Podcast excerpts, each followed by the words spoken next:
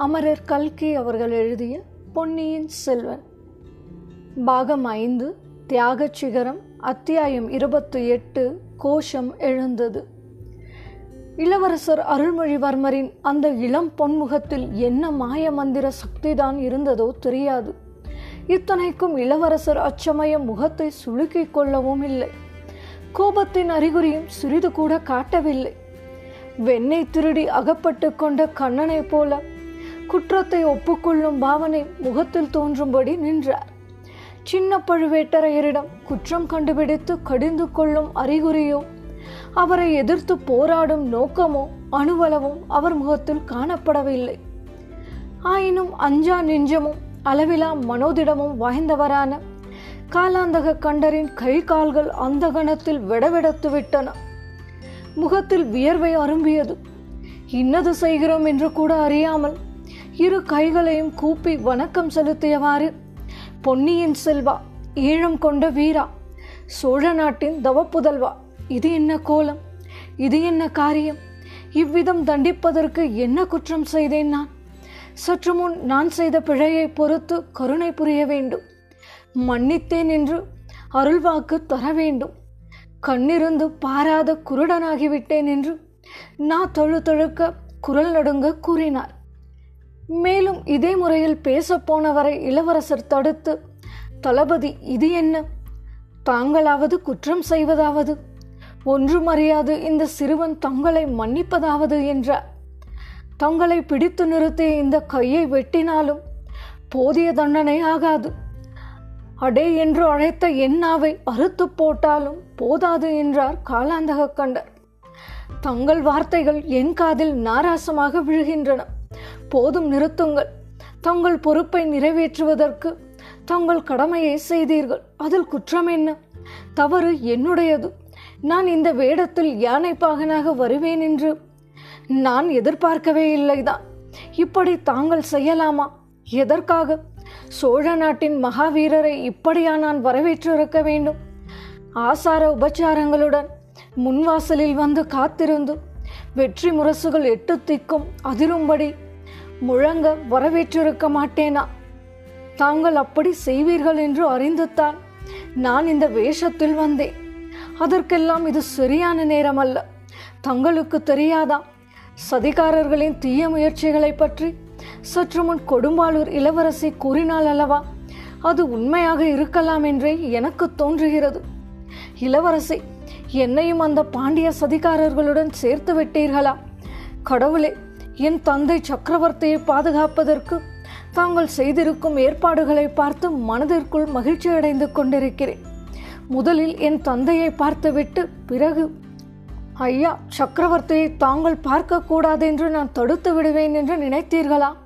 அத்தகைய பாவி நான் என்று யாரேனும் தங்களுக்கு சொல்லியிருந்தால் ஒரு நாளும் நான் நம்பி இருக்க மாட்டேன் தளபதி என்றார் அருள்மொழிவர்மர்.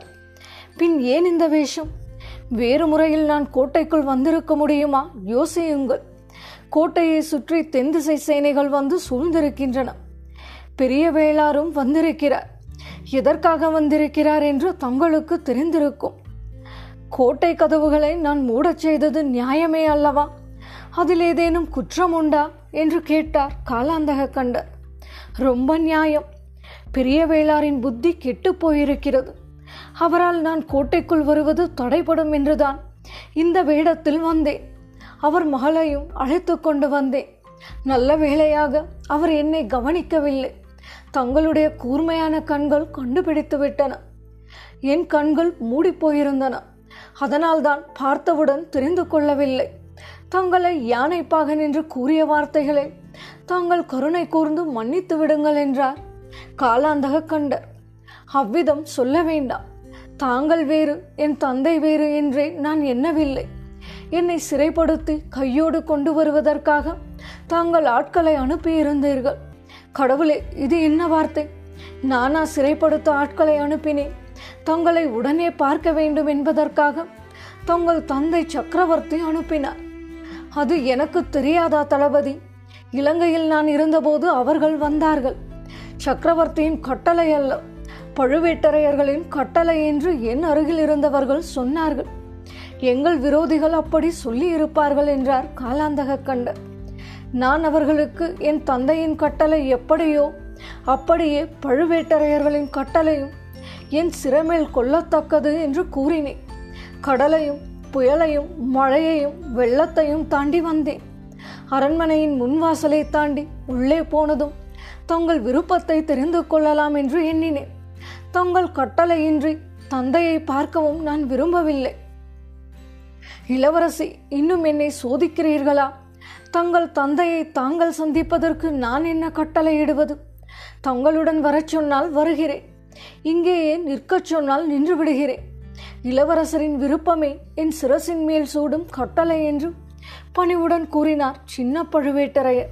தளபதி தாங்கள் இங்கேயே நிற்க வேண்டித்தான் நேரும் போலிருக்கிறது.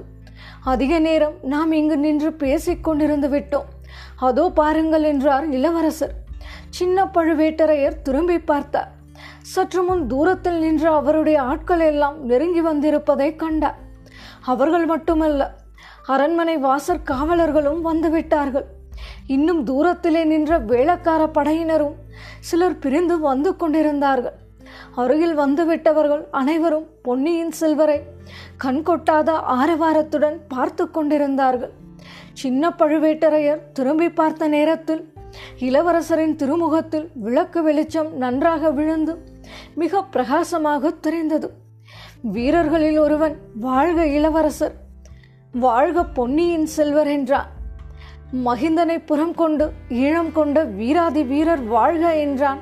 மற்றொருவர் இந்த குரல்களை கேட்டவுடன் வேளக்கார படையினர் அனைவரும் அங்கு விரைந்து வரத் தொடங்கினார்கள். பல குரல்களிலிருந்து வாழ்க பொன்னியின் செல்வர் என்ற வாழ்த்தொழிகள் எழுந்தன.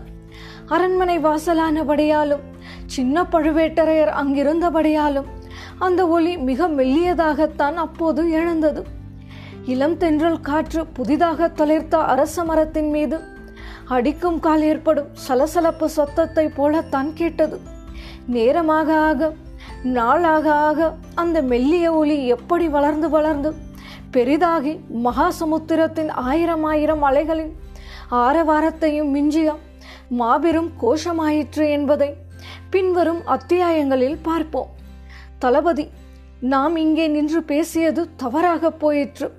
அரண்மனைக்குள்ளே பிரவேசிக்கும் வரையில் நான் என்னை தெரியப்படுத்திக் கொள்ள விரும்பாததின் காரணம் இப்போது தெரிகிறது அல்லவா என்று இளவரசர் கேட்டார்.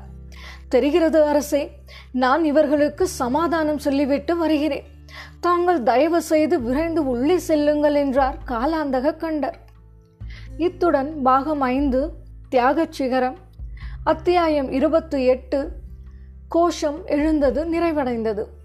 இதுவரை நீங்கள் கேட்டது அமரர் கல்கி அவர்களின் பொன்னியின் செல்வன். உங்கள் மேலான கருத்துக்களை மின்னஞ்சல் ஊடாக தெரியப்படுத்தவும். மின்னஞ்சல் முகவரி Umachari two zero one five at Gmail dot com மீண்டும் அடுத்த அத்தியாயத்தில் சந்திப்போம். குரல் வண்ணம் உமாச்சாரி. நன்றி.